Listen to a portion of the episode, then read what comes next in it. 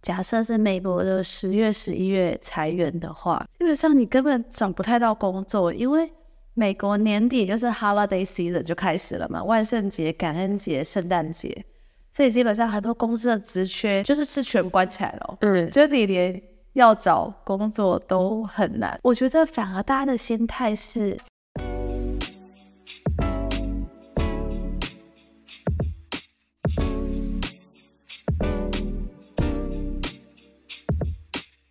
嗨，我是派蒂小姐，我在美国西雅图。嗨，我是 Lego 我在日本东京。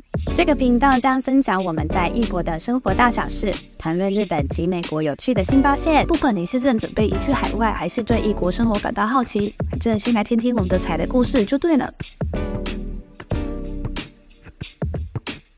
嗨，大家好，我是 Lilico。我们今天要来聊聊裁员呢，它在美国跟日本所体现的状况有哪些？那我们先请 Patty 来帮我分享美国状况，你观察到的有哪些呢？这个主题好像要沉重一点的口气。上礼拜参加了一个朋友的感恩节聚会，吃完食物之后呢，大家说好，那我们现在有个环节，就是全部人来讲一句感恩的话，或是想感谢的人。当场有大概二十个人，从第一位讲到第十位，所有人都是说。二零二三年真的好感谢我还有一份工作，是每个人讲出来，大家就拍手，因为这有点是讲到每一个人的心坎里。大家前阵子不是有说什么科技业的寒冬吗？哈，我觉得在美国感触很深诶，觉得以前在台湾，至少像我在台湾待的公司，好像也没遇过什么超大规模的裁员。但是我觉得这次来美国之后，很明显就可能有时候真的是在你隔壁的人，就发生在你身边的那种。我自己的经验的话，是在台湾外商就有一次遇到三波规模的裁员了，所以裁员这件事情，我在还在台湾的时候，其实就有一些警惕跟经验。只是那时候那时候感觉就会很疑惑，为什么这些员工表现那么好，可是却还是被裁掉？就心中有我那时候的一个很大的疑惑，就是一直停留在那边。那时候来的措手不及的，然后又是过年前，哇 Wow，反正一批一批分过年前，一批分过年后。然后原本大家以为过年前的两波已经是结束了。没想到过年后发了一些奖金给一些名单上的人，结果又一个一个被叫到办公室，大家就是垂头丧气的出来，就好像大家又又还觉得蛮哦理所当然的这样。然后你是说第三波后吗？对，就大家就有点也觉得哦，好啊，公司好像就是会做这件事情，所以就进去办公室出来的人就反应也没有说比前两波的人还严重，而且感觉第三波都已经觉得应该不会还有了。结果又来一次。对啊，留下来的同事也会聊嘛。我就跟一个总机小姐还蛮不错的。那个前辈给我的建言就是说，一个公司如果有如意艘船的话，他要划得久，他该怎么办？他不是去留下那些你知道划得很快或很健壮的那些壮士，嗯，他可能要留下的是一些比较能够源远流长，然后能够就是跟随大家的步调，然后慢慢往前划的这些人。当然我听不太懂那些话到底反映着什么样的状态了。然后我自己现在想一想，是已经发现应该是薪水比较。较低的人会被留下的几率高一点，然后薪水高的人会先被裁掉。因为我那时候被裁掉很大一批，就是光才是一大批全部被裁掉。这我还蛮有感的，就在台湾的外商大规模裁员，我们会听到美国总部裁了多少人，到台湾的时候，就像你讲，真的是一些高层诶，像我们之前就真的是那种总监啊，一个人的薪水就比下面很多。对，然后我还曾经听过有人说，有一些人还会自愿，有一些是不希望他他的下属被裁，所以他就说那就选我吧，牺牲自己，但是他们。也会领到那种留职停薪的一些 compensation，就是那个你说资遣费吗？对对对对，资遣费。你这么讲，我有想到，我那一次就是有一个高层，他自己说，那就把我，因为可能是就是更上面的委员会在确认老板了嘛，就是你的意思了吧？那你比如说没有收益，那又该怎么办？不是做裁员，那要怎么做？那可能也有其他的同时在进行，那一部分是用裁员来维持公司的收益，然后有高层就是说。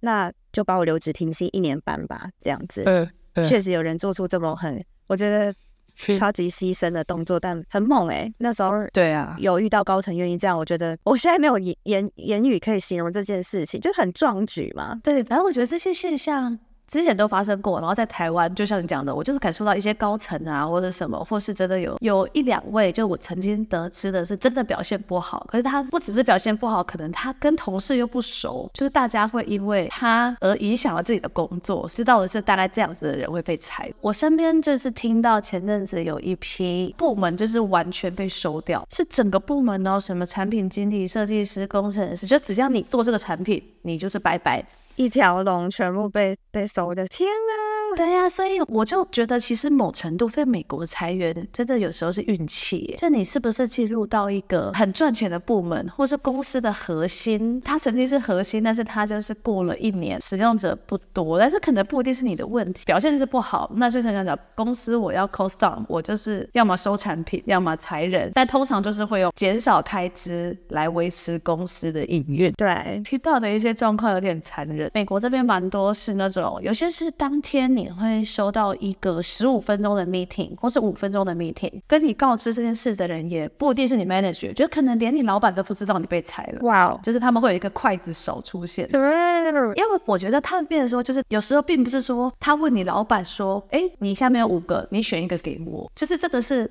有可能状况，但是我觉得美国这边呢、啊，我听到的状况蛮多是，就是连他老板都被裁，可能上两层的来告诉你说，哎，那你的最后一天是几月几号？大概就是 HR 会跟你联系呀。然后在美国，因为大家很多签证问题嘛，台湾人如果你来这边工作，就是公司开始办绿卡，我听到的啊，大概可能两三年你就有机会拿到绿卡。我想让你猜猜看，大陆跟印度这两个国家是移民里面要排期最久，因为他们人最多嘛，你猜猜他们要多久才能拿到绿卡？猜他们应该可能三五年哦，没有哎、欸，我那天听到有一位印度的主管，就他被裁了，反正就他在公司十三年了，然后他被裁，他到现在都还没拿到绿卡，十三年哦，那他怎么办？我不知道哎、欸，就反正如果你在还没拿到绿卡的时候你被裁员了，那通常就还蛮惨的，反正你要去想你要怎么去延长你的签证，所以可能有人。再去念个书，找别的签证，可是我觉得很难。印度跟大陆，反正大概他们要排，大概有些我听到比较久的，真的要十年或十年以上。我觉得这每个人心态不同，分成有身份的人跟没身份的人。有身份可能就是一些公民嘛，就是美国人或是移民，已经有绿卡或是已经有公民，所以被裁员没关系啊，我就找工作就好。如果你是还拿那种就是签证，像是 H1B 是这里最多。的签证就是很多人，就是如果你念书完，然后开始工作的话，你就会比较多会拿那个 H one。如果你的身份不稳的话，被裁员会很紧张。嗯、但是我听过更过分的，我曾经还有听过朋友的公司裁员，就是裁掉就是那些没有身份的人，他就是要让你走、欸，哎，离开这个国家。对呀、啊，公司要帮你办签证或者帮你办绿卡，其实他还要。付钱给律师嘛，呃，就是会还会有那种律师帮你办这一些冗长的文件，对，那真是最过分的啦，因为他就是很明显就是叫你就是滚回你的国家，即不管你之前在那边的贡献怎么样。就是今天要选的话，没办法就选你喽。那其他人都是美国人呢、啊，我又不用烦恼他的东西。对啊，统整了一下，就是裁员的标准。当然，你平常的表现最好是还不错，嗯，但你也要是个运气不错的人，可能要去拜拜吧。嗯嗯，运气。对，因为像刚刚讲，你产品被收掉，部门被收掉，这个真的是。嗯。但是我觉得还是有一些在网络上，就是也蛮多人在讲说，哎，那怎么样才能好好生存下来？除了你好好做好你分内的工。工作就是你可能偶尔要刷的存在感，在一些比较多人的会议，你偶尔讲个一两句话，让大家知道哦，原来还有那一个人在，所以可能选名单的时候，可能他会稍微想一下。这是我听到的一个。哎，我这边有一个问题想要问，所以美国这半年都还有在进行吗？状况没有稳定下来吗？因为之前大家有人说，就反正去年是科技业的寒冬，但今年其实如果如果你去查新闻，上礼拜吧，好像 Meta 也才抛出很多裁员的那个消息。我觉得在美国，大家已经视为一个这就是会发生的事情，只是什么时候，然后发生在谁身上。就我觉得。美国已经没有人在说，哎呀，我不会再裁员了，放心吧。呃，没办法保证这个部分，完全没有。我觉得就你讲的，就反正就当发生的时候，大家就说，哦，发生了。也应该有几个网站可以查到，就是被 lay off 的状况。去年应该是科技业是最多，对不对？今年在继续影响的状况下，我自己偶尔也会上去看一下，就真的是一排好多。个有名的知名的大企业都还在裁裁员这样子。是，但是他们光看我看数是什么二十趴、十五趴，我自己是体感不到说那到底是规模大还是小，但就真的是。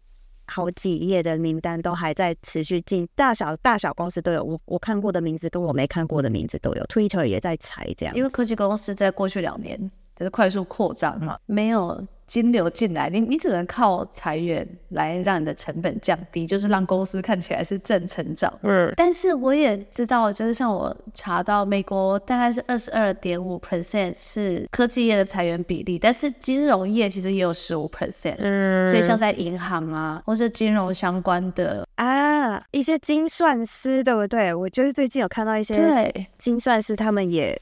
好像离开他们，岗位去做一些其他的事情。就我比较常看 YouTube 啦，然后就看到他们有一些人在 YouTube 有开始活跃起来，这些感觉都是他们波动下的结果，对不对？对，反正科技跟金融业应该算是美国这边最多的吧。零售业啊，或是教育，或是医疗，就都非常低啦，因为那个需求需求很高嘛。然后尤其美国的医疗又是一个供不应求，嗯，不知道，我觉得在科技业应该是动荡最大。最大的不知道日本是不是一样？我这边有一些观察到的状况要分享，二分享完之后再来说我最后的体感，就是我的感受。现在大家的心态对于求职啊和被裁员啊和转职这些心态变得怎么样了？我在二零二零年的时候啊，就开始有大批，因为我们在日本也会有一些台湾群的朋友嘛。二零二零年开始，不知道是疫情或是裁员的关系。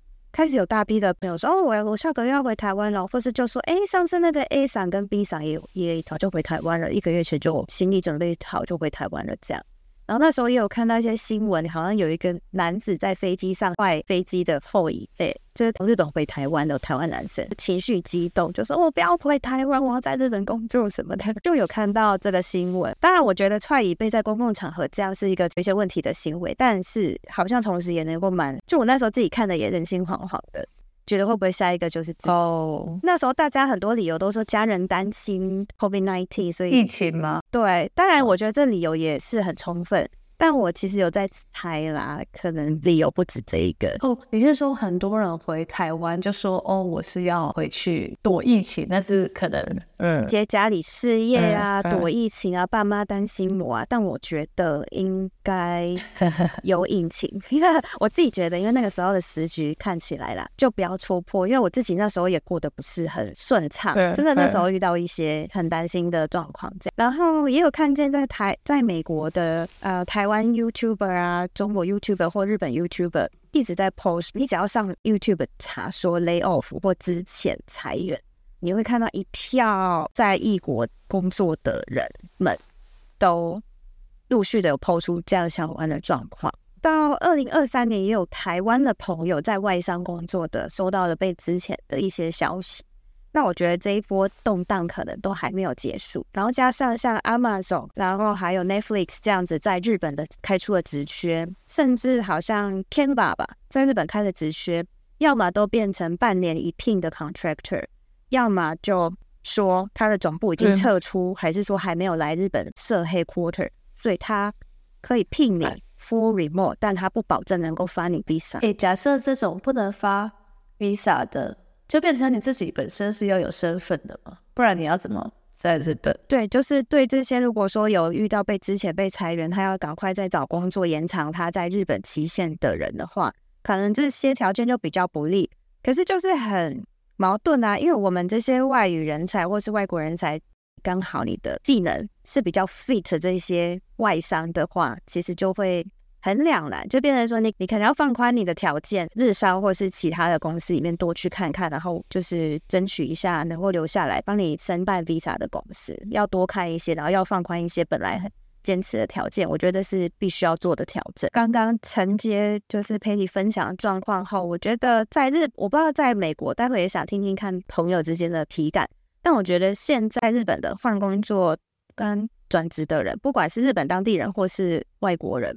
大家都有一种觉得先求稳定，然后放宽条件。我的薪水可能可以降个十五趴、五趴，没关系。可是先求稳定。然后大家在新的公司也都不会做那种很突出的动作，就是会先哦，我把我工作可能做好，或是说会有一点变成我不知道这些新的公司是不是真的可以把我当一家人，就是你知道。长期的去栽培你，或是你不知道能够在这间公司工作多久了。我觉得现在大家会有一些阴影，会有一些创伤症候群的感觉，所以看脸色的在做事，然后并不会去做出太积极，或是求表现求到很，我要怎么讲，就是真的不会，大家都是走一个很保守的路线在工作。我觉得目前的状况是这样。那美国呢？这边有没有观察到一些？状况，或你觉得大家在求职上面心态上的改变，其实我觉得这裁员的时机也很重要吧。就像如果他是在年底，假设是美国的十月、十一月裁员的话，基本上你根本找不太到工作，因为美国年底就是 holiday season 就开始了嘛，万圣节、感恩节、圣诞节，所以基本上很多公司的职缺就是是全关起来了。嗯，就你连。要找工作都很难，我觉得反而大家的心态是，尤其是你随时准备，我不知道能不能这样讲，但是随时准备好。对，假设是你，你该怎么办？你的什么有没有什么紧急备用金？因为我觉得美国的生活开销真的大到，如果你今天真的没工作三个月，即使你有 visa，我觉得那也是一个很难生存的事情。因为我上次有提过嘛，房租贵，生活贵，什么都贵。但是如果你完全没收入的话，你变成说就是你一直吃老本。哈，我那天才听到一个朋友分享，反正他被裁员，虽然他拿到了一大笔的资遣费，但是呢，资遣费还要扣税哦。好，在美国税很重嘛，所以他的资遣费直接先被扣了一半。哦，所以就想象，假设他拿到两两万块美金好了。两块美金是大概六十万台币嘛？那就心想说，哇，好多哦，六十万呢，可以。因为我觉得如果在台湾，嗯，你拿到一笔钱，很多人我知道有些人还会去日本玩，就是去。旅游或者什么，但我觉得在美国就不可能的事情，就是像他两万块，他可能要先被扣五十 percent 的税，呃、扣完以后呢，美国缴税跟台湾一样，就是会有集聚。所以当你你是在年底被裁，你拿到了一笔之前费，那这笔之前费算入你的收入。现在、呃、如果你运气不好，就是你的收入加了之前费以后，你刚好到了下一个 level，、嗯、所以你要缴的所得税就变多了，所以变成他。反而拿到那那笔资遣费，你根本实际在你口袋里的很少很少，在美国很难，我不知道，就很难生存下去，所以很多人真的会压力很大很大。就如果你是没有身份，然后你也没有存钱的人，就身边开始会有些人是先存一笔钱，但那笔钱真的是为了，就是假设你没工作该怎么办的钱。嗯嗯，没工作关系到太多事情了，就是那的医疗保险呢？你今天生病了该怎么办？因为可能公司之前会有 sponsor 一些嘛，你只要付一些钱。但不像在台湾，你健保，反正不管你有没有被裁员，我去看病就是一百五，嗯，或是两百。可在美国不是，你一旦没有公司的那个帮你付一些医疗保险后，那个费用也非常非常非常高。但我想问一个，就是日本不是以前日本的公司都会有那种？就是哦，你不是一个 family，忠诚的对公司，我们就会对你很好。就是我们日本不是营造那种气氛吗？那我说就是在这个疫情后开始有裁员潮，就是还有那种说哦，你进来我们公司，你对我们忠诚，我就永远保你工作。还有这种 mindset 在，渐渐荡然无存。在日本社会这样这种在日本公司里面，我觉得小公一些中小企业比较人数比较少的企业，可能还是会。有这些 mindset，但是对于那种慢慢开始在往中大企业发展的呃日日企的话，我觉得好像这种观念越来越少。但我觉得很不公平的是，他们还是同时会要求你做一些证明你是公司的一份子的事情，比如说晚上要来跟我们喝酒啊，或是年底要有什么忘年会啊这种。呃，忘年会这件事情，呃，在日本的外国员工爱参加的人很爱参加，就他们就真的很嗯想成为。日本文化里面那一种一份子的人都会很参加。那我不是排斥日本文化了，我也爱日本文化。但是因为我个人比较呃 indoor 一点，所以其实那种跟公司同事的聚会，我是我还比较注重自己的私生活啦。所以能不参加我就会跳过这样。然后我觉得很不公平，是因为那些参加的时间，你可能就是六点去吃饭，还要吃第一团，还要吃第二团，还要吃第三团，吃一吃，喝一喝，跟同事就。呃，十一二点了，那些时间对我来说，已经在 COVID-19 这段期间，我的观念已经觉得这些自我的时间是比任何事情都还重要的。所以我本来刚来日本的时候也是会参加这些会的人，那我下一次几乎都不会去参加了。对，哦，讲回来就是这些大公司已经不不会那么把你当一份子看待，可是却又会在这些可能忘年会参不参加的上面啊，或是晚上同事的喝酒会参不参加的上面去对你可能私人做了一些评价。我想问一个假设性问题，那你觉得如果有两个员工，有员工 A、员工 B？员工 A 呢是就是很乖，反正任何聚会我都去，表现的很忠诚的一个人，跟可能一个员工 B 就是他的工作表现也很好，但他很很少参加这些聚会或是下班后的聚餐。那你觉得员工 B 会比较容易被裁吗？我觉得，诶，员工 B 是哪一个比较常参加的吗？没有没有，员工 B 是不参加，但是工作表现很好。员工 B 是不参加的。呃，我觉得在日本尤其应该会被作为考量，会哦，会被作为考。美国也是吗？我觉得是反过来，就例如说日本，你要真的要去跟同事喝喝酒，或是去做一些事情来增加你的存在感。但我觉得在美国，增加存在感真的就是有很多人他们会在会议上就是有很多的意见，就本来他们就很爱举手嘛，但是他可能讲出来也只是。把上一个人的再讲过一次，但他们就是透过这个人这样存在感。那我说就是跟日本有点不太一样。呃，对，但我刚刚说的是，我刚刚说的是日本的日商。日本，我跟你讲，日本也是会把上一，也是会有这种人，就是把上一个人的人再重复讲一次，但是他在会议上就是有发言。但怎么说了？然后我我要再穿插一个，就是你刚刚提到的 A 跟 B，就是很常参加跟很不常参加的人。因为我在某一间公司有实际上看到一个。从头从入公司到他被公司裁员之后，好破等的。他被裁员为止，他倒是一个很踊跃参加。他很踊跃参加每我们公司有十几个案子，我假设一个人只带一两个案子好了，他一个人就是十几个案子，他都去淌浑水嘛，他都去玩，他都去陪，他都周末去参加一些事情，去参加一些活动。但他最后还是被裁员，所以我觉得我已经看过在日本的外商呃外资跟日企的。对付的状况和我看过你刚刚举的任何例子，在会议上很踊跃发言的人还是被裁掉了，然后每一个专案他都去帮忙跟呃有求表现存在感的人，他都还是被裁掉，所以我现在是 fucking don't care anything。对我来说，裁员这件事情我已经看太多，身边同事也听太多，很多很不公平和就那些其实都不是你们条件和技术不足或什么的问题，一切都是很没来由的。所以我现在就是一个有点怎么讲啊？那中文没有什么语言可以形容诶，我现在就是什么都不相信。然后我能，我我就是用用我最低限度，但是不不违规的方式，在现在的公司好好的那个工作。我觉得这是我现在一个很保护自己心灵不要再受伤害的一个方式啊。因为以前对公司太过付出的状况也有，然后看到身边同事那种很付出的，后面都还是有。嗯，不好的结果的都看太多了，然后到现在是觉得哦不行，我还是先保护自己幼小的心灵好，我先以我自己心灵不要再看到更多冲击的事情为主，就是我最大的努力了。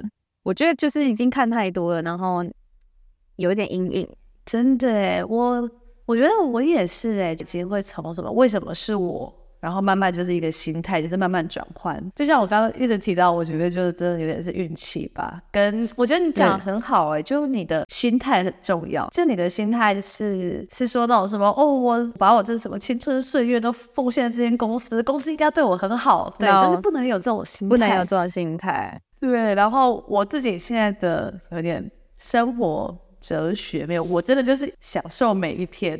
虽然想起来很废，但我现在真的觉得，就是反正你还有一天有工作，去好好享受。你可以把你的工作赚的钱拿去做一些很开心的事情，去买一些好吃的好喝的，或者是买你喜欢的东西。因为我记得那时候，反正公司有裁员的消息，然后家人就会问嘛，啊，那怎么办？你要怎么办？你是不是很担心？然后就那种美国同事知道我是拿 visa 的，就会说。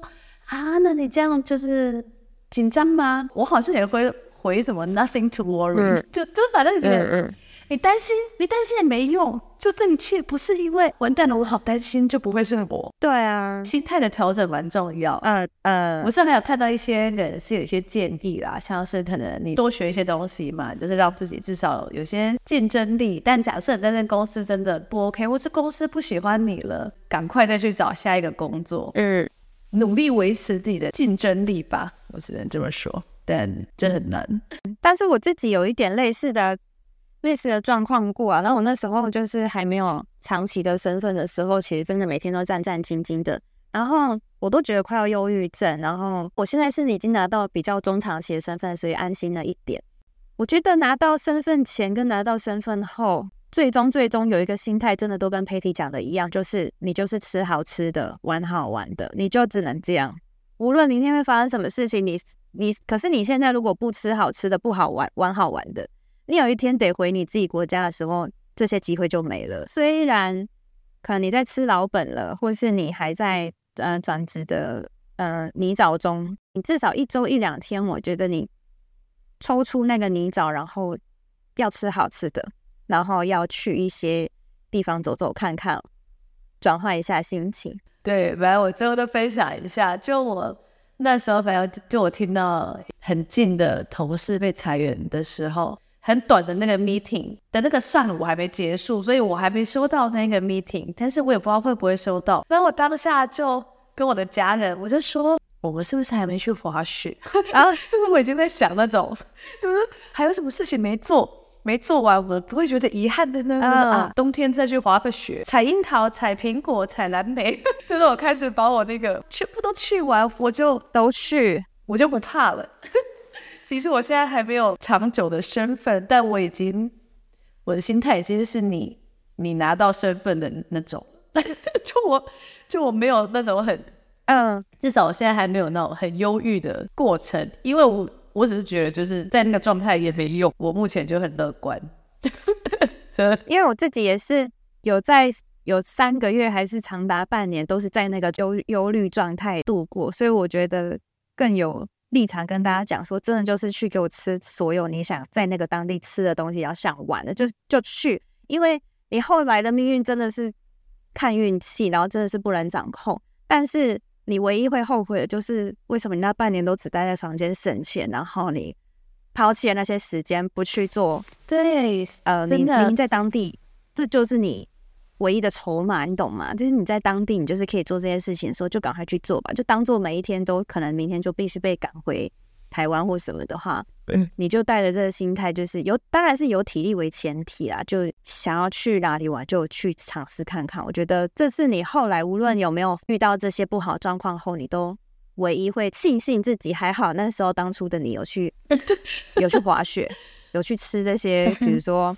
夜景美景的那个很很厉害的餐点或什么，你不会后悔的。你做这件事情是我永远不会后悔。就是像美国，如果是拿那个签证，就是 H one B 的话，假设你没工作，你是六十天内，如果你没找到工作，你就是需要回去。那你知道日本那个时间是什么吗？日本看你拿的 Visa，那它基本上会有分，比如说呃半年、一年、三年、五年这些区块。那你只要在你到期。